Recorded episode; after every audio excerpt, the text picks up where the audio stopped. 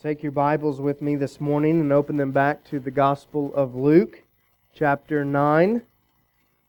The Gospel of Luke, chapter 9. Some of you who went home for the summer, you are probably just flat out amazed at how fast we went through Luke over the summer months. I think when you left, we were maybe at the end of chapter 7. We are now in the middle of chapter 9. So uh, buckle up and hold on because we are still moving very quickly. We come to Luke chapter 9, verse 23. Really, the, the meat of the Gospel of Luke is found in this chapter. Such a significant portion of our Christian faith and, and who our Lord is and what He uh, requires is found in verses 18 through 26, verse 27 or so. And so we've spent some time here, rightly so. Today we come to a text where Jesus is commanding us uh, of how to live and who we are to be. And quite frankly, it is one of those passages of Scripture that um, is so vitally important for us that it is hard to communicate. The truths that we discover in this text are not only truths for our church to stand upon, but everything we look at in this passage applies directly to each and every soul who would ever read these words. What we look at today is perhaps one of the most significant shortcomings and struggles of both the individual believer as they walk the Christian walk and the church as we bring people along in the Christian faith. What we look at today are the true marks of a disciple. What does Jesus say is a disciple? And that's a significant question, an important question. What is Christian discipleship? It's a simple question, and yet you may find in your own heart and your own mind that it is somewhat difficult to answer and explain. We could change the terminology. What is Christian maturity? As we strive to mature in Christ and in the faith and no longer remain babes in, in the Lord, what does it mean to mature? What does that look like?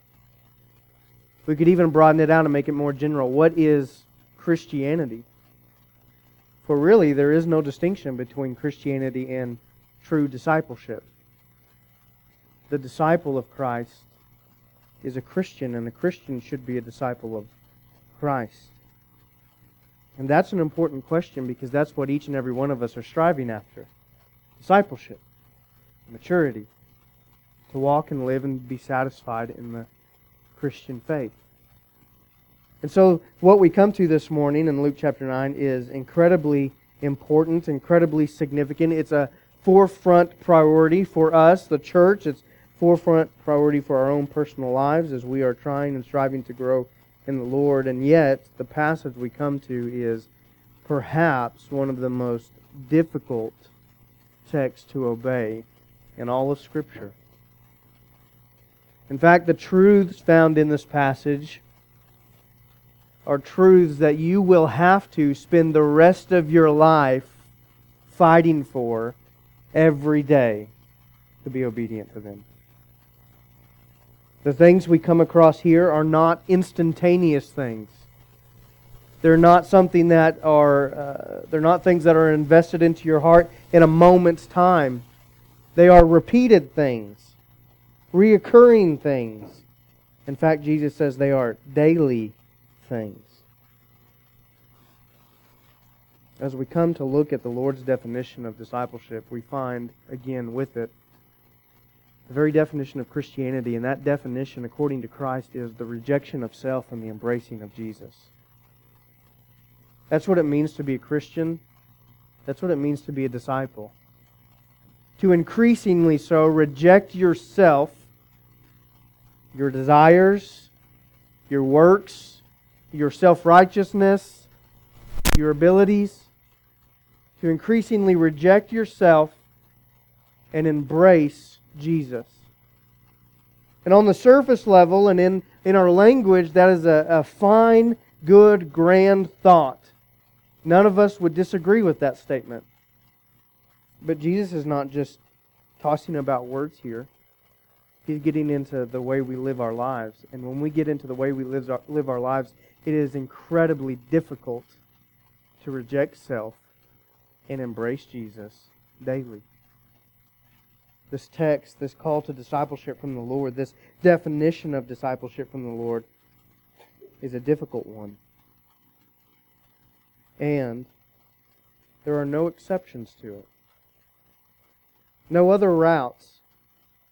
When Jesus says that you must follow me, and to follow me means to deny yourself and to embrace me, he says it to all people. You look in verse 23, Luke gives us the context. He said to all. Now, this most certainly means the disciples whom he's having this conversation with, but also by implication, anybody else who's listening. There is no exception. It extends to all people of all times, of all ages. You have to, if you're going to follow Jesus, deny yourself. That, church, is not an easy Christianity. And that is not a feel good Christianity. And that is not a prosperity theology. And that is not a, if I follow Christ, everything's going to be hunky dory and all right. That is a difficult Christianity right there. What Jesus calls followers to in these verses is a calling of pain, rejection, resistance, endurance, perseverance. It's a calling of denial. If you would come after Christ, he says, you have to give up yourself. And that is actually impossible. That's why we can say discipleship, as defined by Christ, is also the same thing as Christianity because what Jesus calls you to today, you cannot do on your own. You have to be a Christian to accomplish. Nobody, in their own strength, their own, in their own ability, and own power, can deny themselves. It's an unnatural act. It's a supernatural act. It's only brought about by the indwelling Holy Spirit within us. God's work of grace within our hearts. These things can only be accomplished if we are born again Christians submitting to the work will of Christ and the Holy Spirit. So we're going to find three major marks, I think, in this text of what a true disciple looks like. And it's important to remember that Jesus is the one here defining this and explaining this. Let's get into the passage this morning, Luke chapter 9, verse 23. In fact, let's back up to verse 18 because it's all one singular conversation, and then we'll get down to our verses for this morning. Verse 18, Luke writes and says, Now it happened that as Jesus was praying alone, the disciples were with him, and he asked them, Who do the crowds say that I am? And they answered, John the Baptist. But others say Elijah, and others that one of the prophets of old has arisen. Then he said to them, But who do you say that I am? And Peter answered, The Christ of God. And he strictly charged them and commanded them to tell this to no one, saying, The Son of Man must suffer many things and be rejected by the elders and chief priests and scribes and be killed, and on the third day be raised. And he said to all, if anyone would come after me, let him deny himself and take up his cross daily and follow me. For whoever would save his life will lose it, but whoever loses his life for my sake will save it. For what does it profit a man if he gains the whole world and loses or forfeits himself? For whoever is ashamed of me and of my words, of him will the Son of Man be ashamed when he comes in his glory and the glory of the Father and of his holy angels. Very thick passage of Scripture. A very compelling passage of Scripture. It should spur us on to, to strive for more faithfulness to Christ and to put in more work and more effort to walking with the Lord and in holiness, but at the same time, it's a highly convicting passage. an Incredibly difficult text. Not a one of us have obeyed the Lord's commands here perfectly, have we? This is something we struggle with, and yet, without exception, something we are called to. The first mark we find in this passage is in verse 23 and 24. The first mark of a true disciple is forsaking yourself. Forsaking yourself. That is the call of Christ. The call to give up who you are. Give up everything about you. It is perhaps the single most difficult and life changing call extended to humanity ever. It goes against our very nature, it goes against who we are. We have a, a built in instinct of survival. And we encounter a Savior here who says, if you're going to follow me, you have to deny yourself. This very truth and this very calling denounces the belief that Christ exists for your wants and your desires, doesn't it? It rejects the thought that Christ exists to make you a better you. Christianity and true discipleship and truly following after Christ does not mean Christ has called you or come to make you a better you.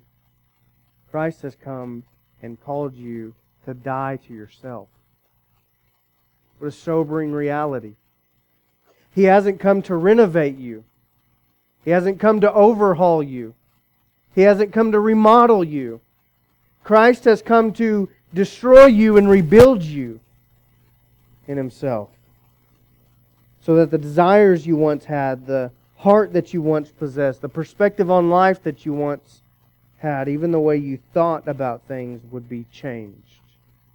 Christ has come to completely invade those who trust in him for salvation. That's discipleship. Now, the Lord mentions three specific things in verse 23, each one difficult in their own right. First, you'll notice the absoluteness here. He says, If anyone would come after me, this applies to all. If anybody desires to be a, a Christian, a follower of Christ, number one, let him deny himself. We are commanded to deny ourselves. Again, no easy task, and yet, according to the Lord, essential to following him, essential to discipleship. Now, I don't want you to get misled about what Jesus is really saying here. This is important. Some people want to take this verse and say that he's just talking about our external behaviors. That since we're Christians, we need to deny ourselves, which means deny our behaviors and behave differently. Now, that, that is true and it does uh, bear what Jesus is saying here. He is encompassing that truth. But the Lord is actually getting into something much deeper than just our mere external behaviors, right? Isn't discipleship much more than just regular church attendance? Isn't it something deeper and inward? It most certainly is. And so mere external behaviors are not what he's regarding here when he says deny yourself. He's actually talking about the person of who you are. Not just your emotions, not just your feelings, not just how you react and interact with other people, the very core of who you are. What makes you you? Your nature, your soul, your heartbeat. Jesus calls for us to deny that. Put that away. Give up on it. No longer trust in it. No longer live by your own deceitful heart. Deny it. The very core of who you are. natural question is why? Why deny ourselves? And why deny our nature? And we know the answer, right? The answer is found in what? Genesis chapter 3. What happened there? Sin entered the world. Ephesians chapter 2, Paul's talking about the first three verses there, he's talking about life before Christ, and he says, You were by nature children of wrath. By your very nature, you are incurring God's wrath because by your very nature, you are sinful. David in Psalm chapter 51, I was brought forth in sin. I was born a sinner. Everything about my existence and, and birth and being brought into this world is consumed and controlled by sin. The truth is, church, we are captive to a sinful nature. I think it's increasingly important for the church to realize that the sin that we commit against God isn't just piles of acts of sinfulness that incur over on the side. Our sin against God stems from the hearts the very core of who we are. Doesn't that show how desperate we are? You can pray all you want, you can attend church all you want, you can give to the, the offering all you want, you can attend as many Bible studies as you want, you can memorize as many verses as you want. Those, those things are not changing your heart. Only Christ changes your heart. Your external works do not work. It's our heart that's the problem. In fact, there's a very sobering reality taught in James chapter 1. Verse 13, James says, Let no one say when he is tempted that I'm being tempted by God, for God cannot be tempted with evil, and he himself tempts no one. And then verse 14, But each person is tempted when he is lured and enticed by what? His own desire. His own heart. Then that heart, when it has conceived, gives birth to sin, and sin, when it is fully grown, brings forth death. The sobering reality of who we are apart from Christ is that we are condemned not by any external factor, but by our own hearts. We are sinful in the deepest recesses of who we are. That means that all those external behaviors of, of lust and drunkenness and immorality and pride and adultery and haughtiness and neglect and on and on and on, all those external behaviors and weaknesses and mistakes and sinful acts and thoughts and words and deeds, those are just manifestations of your heart. And Christ says if anybody's going to follow me and trust in me for salvation, they have to give that up. They have to deny it. They have to set it aside and cast it away. It no longer dictates who they are and how they live. True discipleship and the first mark of forsaking yourself is no longer letting your wicked heart determine who you are and what you do and how you think. Jesus says, the first mark of forsaking yourself is rejecting yourself, giving up on it. Now, quite naturally, if you've been a Christian for any time, you know this is a daily battle. We have a war that we wage, right? Because although we're saved and our salvation is, praise God, secured for eternity, we still have pockets of sinful flesh in our hearts. And every day we war against ourselves. Galatians 5 17, the things of the flesh are opposed to the things of the Spirit, the things of the Spirit are opposed to the things of the flesh, preventing you from doing what you should want, desire to do. There's this battle that constantly rages within us, right? And every day we are faced with this conscious choice.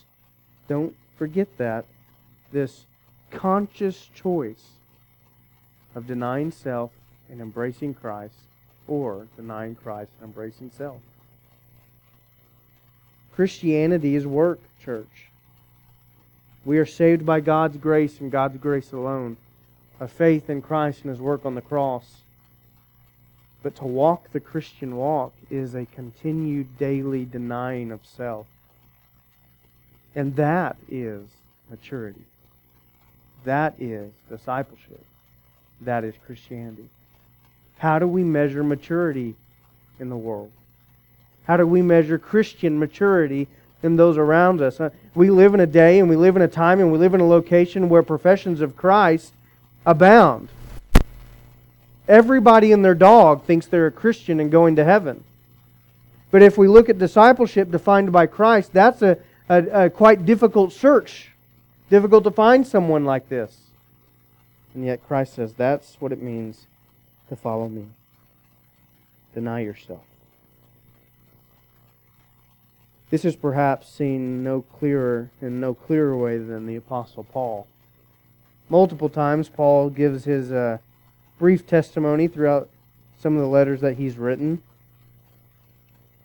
reminding people of what he was like before Christ and what he was like after Christ and what happened to him on uh, the road to Damascus as conversion. But there's one singular passage, Philippians chapter 3, where Paul explains, explains it in, in pretty good detail.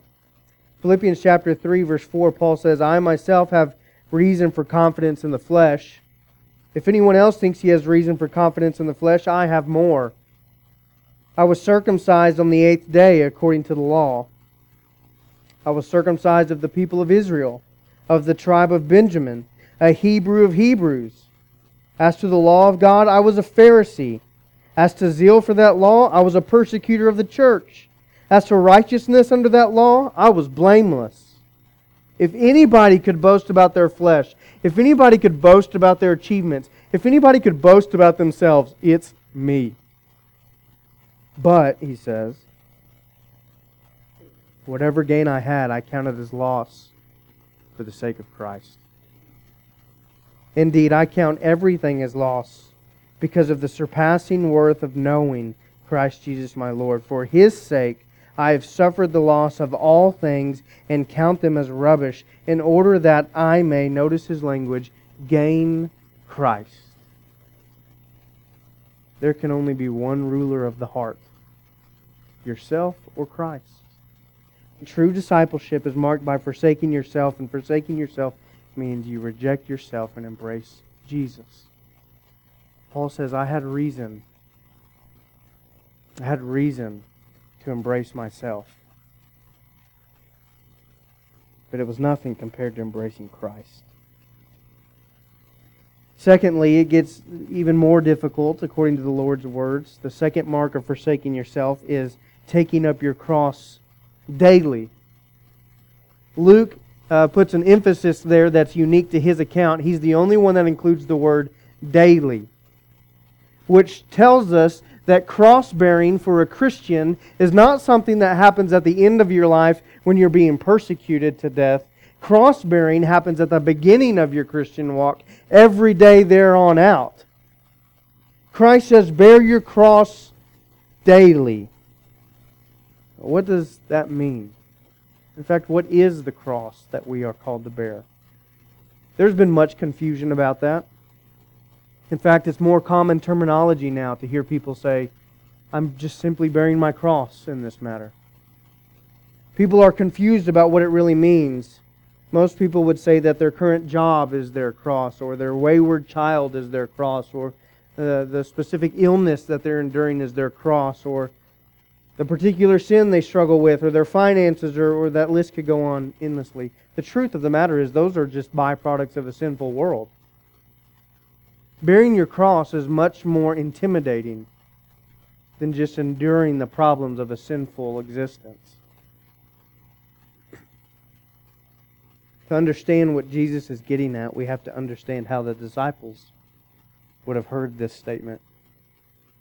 Jesus has yet to be crucified.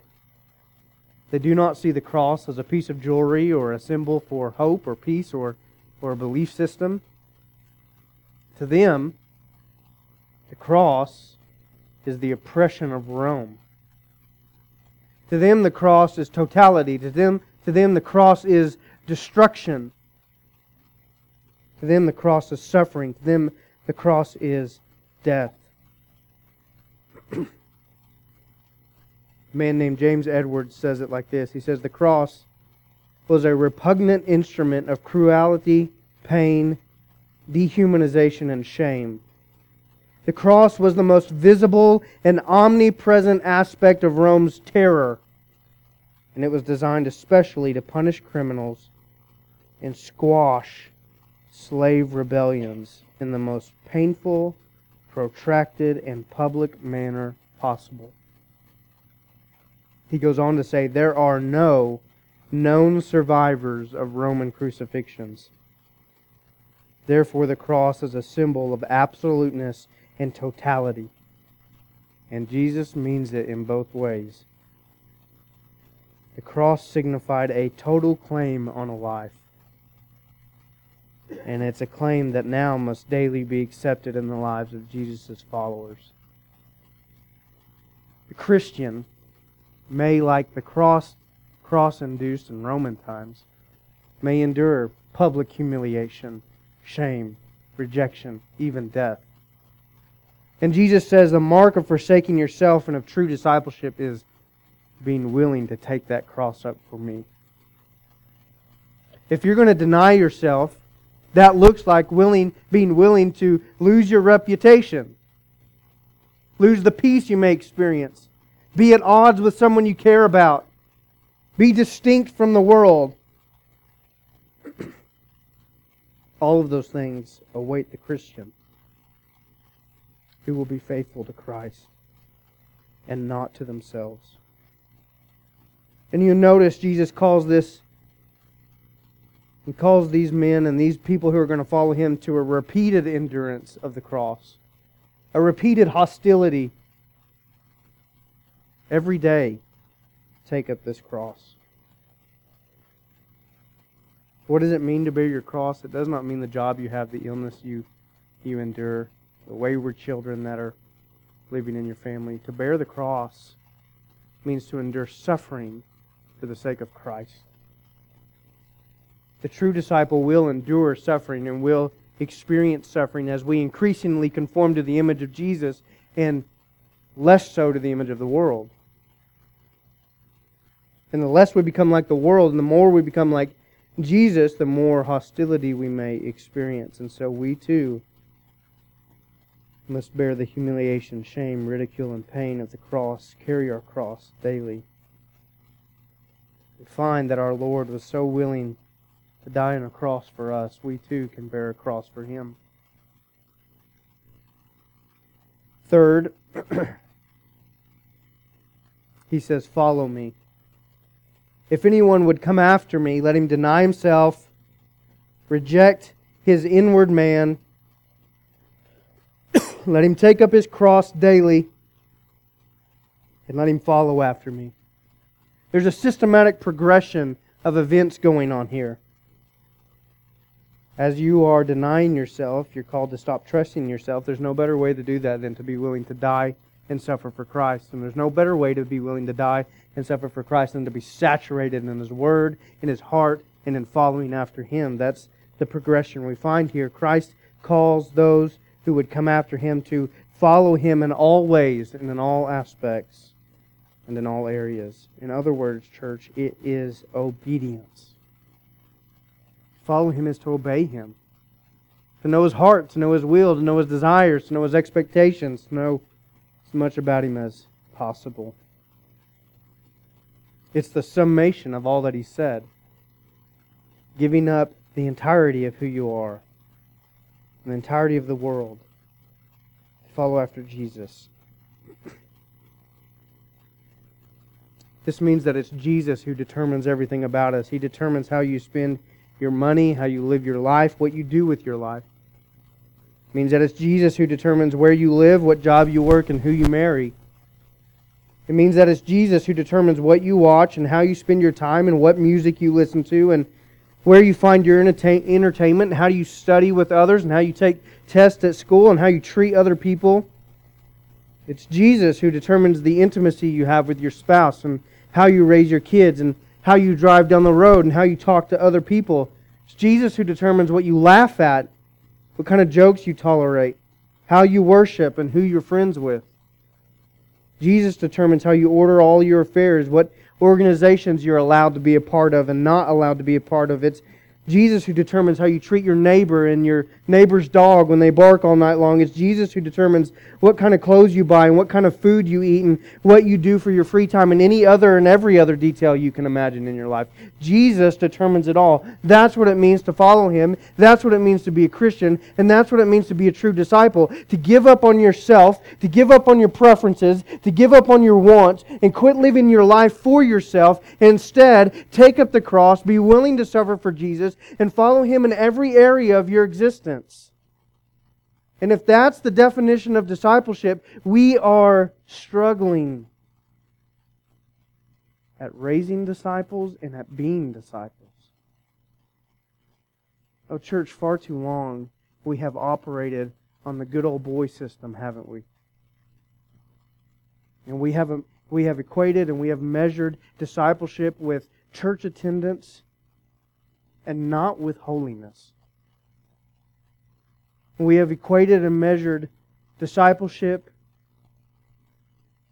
church attendance, and not dedication to Jesus. I unfortunately know far too many people who have read their Bibles for decades and attended churches for decades and yet do not resemble Jesus today any more than they ever have. True discipleship is complete submission to the one and only Lord of creation, Christ. And that's what he calls us to here. No longer, if you're going to follow after me, it is complete and total submission. No longer do you determine you. No longer do you live for yourself. And no longer do you seek for your own safety and your own comfort. You follow me. If you're going to follow after me, every area of your life is under my rule, my command, my direction, my leading. If I call you to Russia with Ricky and Brandy, you go. If I call you to Weatherford at Trinity Baptist Church, you go, you stay. I am in control. Church, that's discipleship. That's what we are striving for in our personal lives. That's Christian maturity, and that's what we are bringing people along to as the church, right? Don't confuse your spiritual disciplines with Christian maturity. Don't equate the fact that you're reading your Bible more regularly as maturity and that you're praying more earnestly as, as maturity. Don't, don't be misled here. Those things help you grow into maturity. The Christian maturity is marked by complete devotion and submission to Jesus in all areas and aspects of life. To be a Christian is to reject self and embrace Jesus. That's what we find in verse 23 and verse 24. As Jesus goes on in verse 24 to say, For whoever would save his life will lose it, but whoever loses his life for my sake will save it. It's backwards thinking to the world's logic, isn't it? We are consumed with taking care of numero uno, number one, self. We are consumed with preserving our legacy, doing things our way, getting our wants and desires. Jesus says that kind of life will result in, result in loss. It'll be for naught. But as we see from verse 23, if you're willing to lose your life for my sake, if you're willing to deny self and follow me, reject self and embrace me, guess what? Then you will find life. Then you will save your life. Why is that? Because the very source of life, the author of life, indwells you then. And your life will be eternal in Him. Oh, you want to experience life. You want to experience it abundantly. You want to experience it to the fullness that you can. Let me tell you what the answer is it is giving up on yourself and trusting in Jesus. It is giving up on yourself and following after Christ. Oh, how I pray we won't be guilty of wasting our existence here on earth. that we would increasingly so put off the old man and put on the new man in Jesus. The second mark of a true disciple is found in verse 25. And it is for forfeiting the world. So it's forsaking yourself. You're no longer in control, but Jesus is. What a worthy goal for all of us to strive for. Secondly, we identify and characterize a disciple by giving up on the world. Verse 25 What does it profit a man if he gains the whole world and loses or forfeits himself? What a sobering, difficult truth given by Christ. And how the church and us personally need to deeply meditate on this particular verse. True disciples give up on the way of the world. Psalm chapter 1 Blessed is the man who walks not in the way of the wicked, nor stands in the way of sinners, nor sits in the seat of scoffers, but delights in the law of the Lord, and on his law he meditates both day and night. He is like a tree planted by streams of water who yields its fruit in its season its leaf does not wither, and all that he does, he prospers. But the wicked are not so. They are like chaff, but the wind drives away. Therefore, the wicked will not stand in the judgment, nor in the congregation of the righteous. For the Lord knows the way of the righteous, but the way of the wicked will perish. That's a contrast between those who walk with God and those who walk in the way of the world. The way of the world is temporary and perishing, and it leads to destruction. It is not satisfying. It can never satisfy. And the true disciple knows this and is increasingly so, forfeiting the things and the ways of the world. No longer am I dictated by my own sinful, sinful heart, but I'm no longer by what the world says. I don't find my pleasure in what the world says I should find pleasure in. I don't find satisfaction in what the world says I should, should find satisfaction in. For it will not profit me to gain the whole world and to lose my soul. This is perhaps the singular,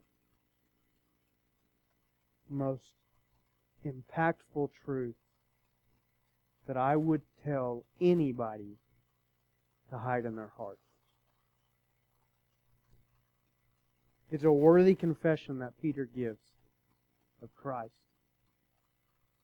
You are Christ, the Son of the living God. And it's a, it's a worthy prediction of his death that Jesus gives in verses 21 and 22. I'm going to the cross for your sins and nothing's going to, ter- to deter me. But I think perhaps the most significant problem of people I encounter is found right here, and they need to know this singular truth. You cannot, hear me, you cannot profess Christ and live in the world at the same time. And yet that is the plague upon the church. How many worldlians exist in our pews today who have said they believe and trust Jesus for decades and again still look no different from the world as the day they were supposedly converted? What a tragedy for such people. For Christ says in verse 25, as plain and as clear as day, those people will forfeit themselves. They will be the people in Matthew chapter 7, standing before the Lord. Lord, Lord, didn't we do this in your name and do that in your name? And Jesus says, I never knew you. Depart from me. How many people are distracted and captive to chasing after the things of this world and the pleasures of this life and forfeiting their own soul. J.C. Ryle says, Too many people are guilty of the sixth commandment every day as they murder over and over their own soul, chasing after the things of the world. Jesus makes it clear, church, to gain the world is to give up Christ and to give up Christ, uh, give up the world is to gain Christ.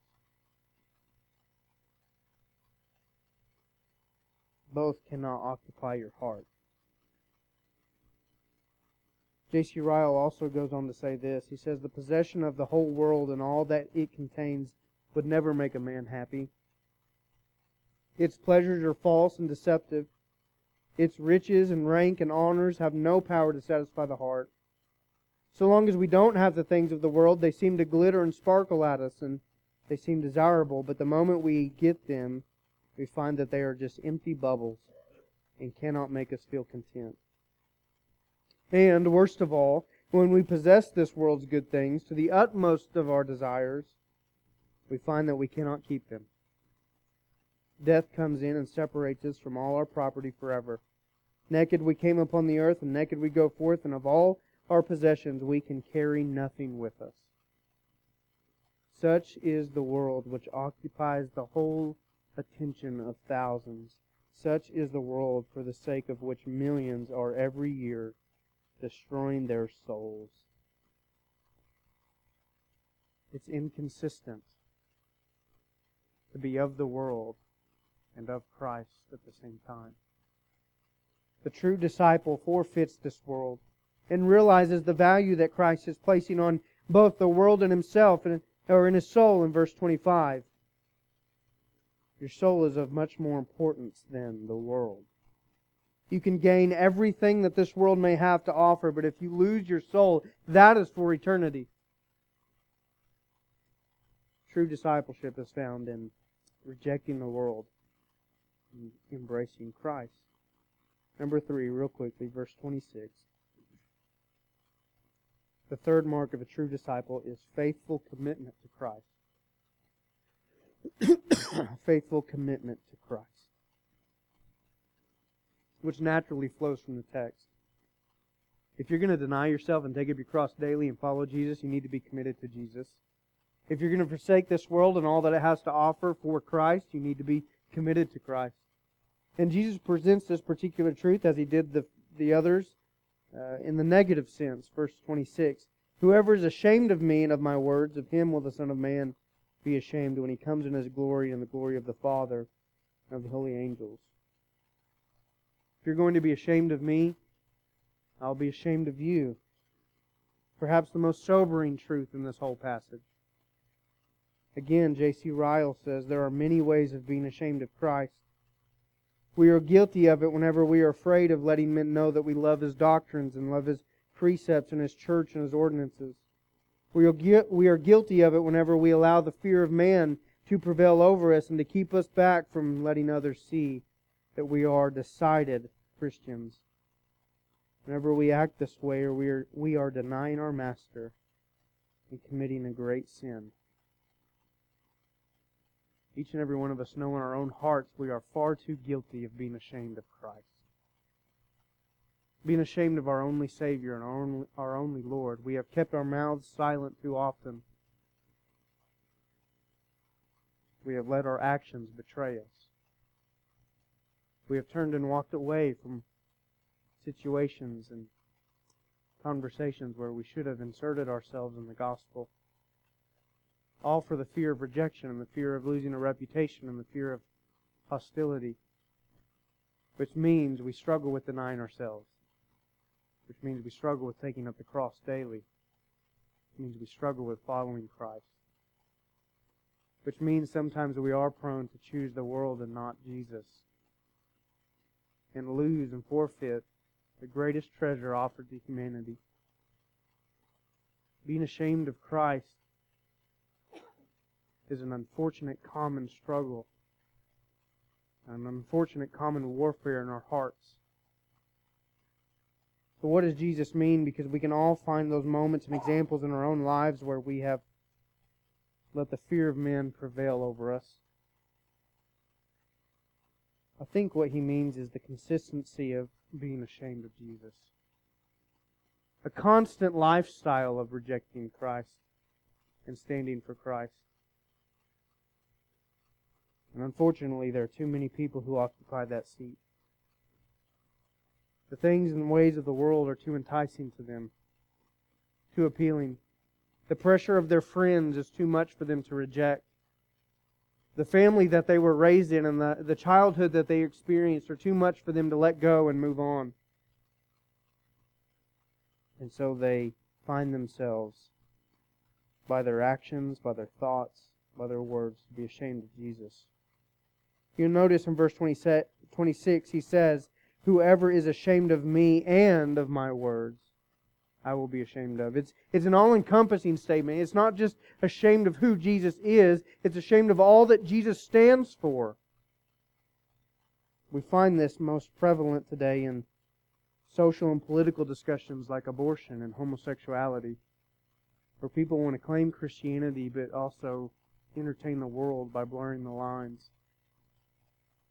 Christ says, if you're ashamed of me and my words and what I stand for and what I call out and what I demand and what I expect, I'm ashamed of you. A sobering reality. Striking reality. True discipleship and the goal that we are attaining for is a faithful commitment to Christ over all things, regardless of the result, regardless of the repercussions. Church, this is what it means to be a disciple. We could have spent so much time in these few verses. Because I believe with all my heart this is the greatest area of failure in the church and in the life of every believer. Far too long we have been too content with getting by in our Christian faith. With saying a prayer now and then, reading or memorizing a couple verses every now and then, attending Sunday mornings once a week. That is not the disciple Jesus calls in these passages. Jesus says here that he demands a complete and total surrender. A complete and total invasion. A complete and total change. If you want to know life with Christ, it means you give up life itself. Like I said at the beginning, it's a very hard truth. It's a repeated truth. It's a daily battle that we have to fight. And this is why we have the church, one of the great blessings and benefits of the church. Struggle through these things together and walk through these things together and hold one another accountable to this truth. This is what we are striving for, to attain in the grace and mercy of Christ true discipleship. We need to pause now and examine ourselves. It's a good thing to examine yourself to see if you belong to the faith. Paul commends us to do that on several occasions. You need to decide here and now am I this kind of disciple? Am I following Jesus or am I under the illusion that I'm following Jesus? Because following Christ is an increased effort at surrendering to Him. And this, church, is what it means to be a true, true disciple. What about you? Are these things even remotely true of you? Or have you been playing the game of thinking you're okay and thinking you're walking with Christ? And finally, maybe realize He has not invaded every area of my life. I have not let Him invade and determine and dictate every ounce of my existence. This is discipleship, church. This is what we're called to. This is who we are to be. This is Christianity. And I pray that you come to know Jesus in this way. This is life. This is satisfaction. This is fulfillment and contentment in eternity. This is everything to us. Lord, sometimes it is incredibly difficult to communicate the significant truths of your word. And you've known all along that I would be inadequate to do so.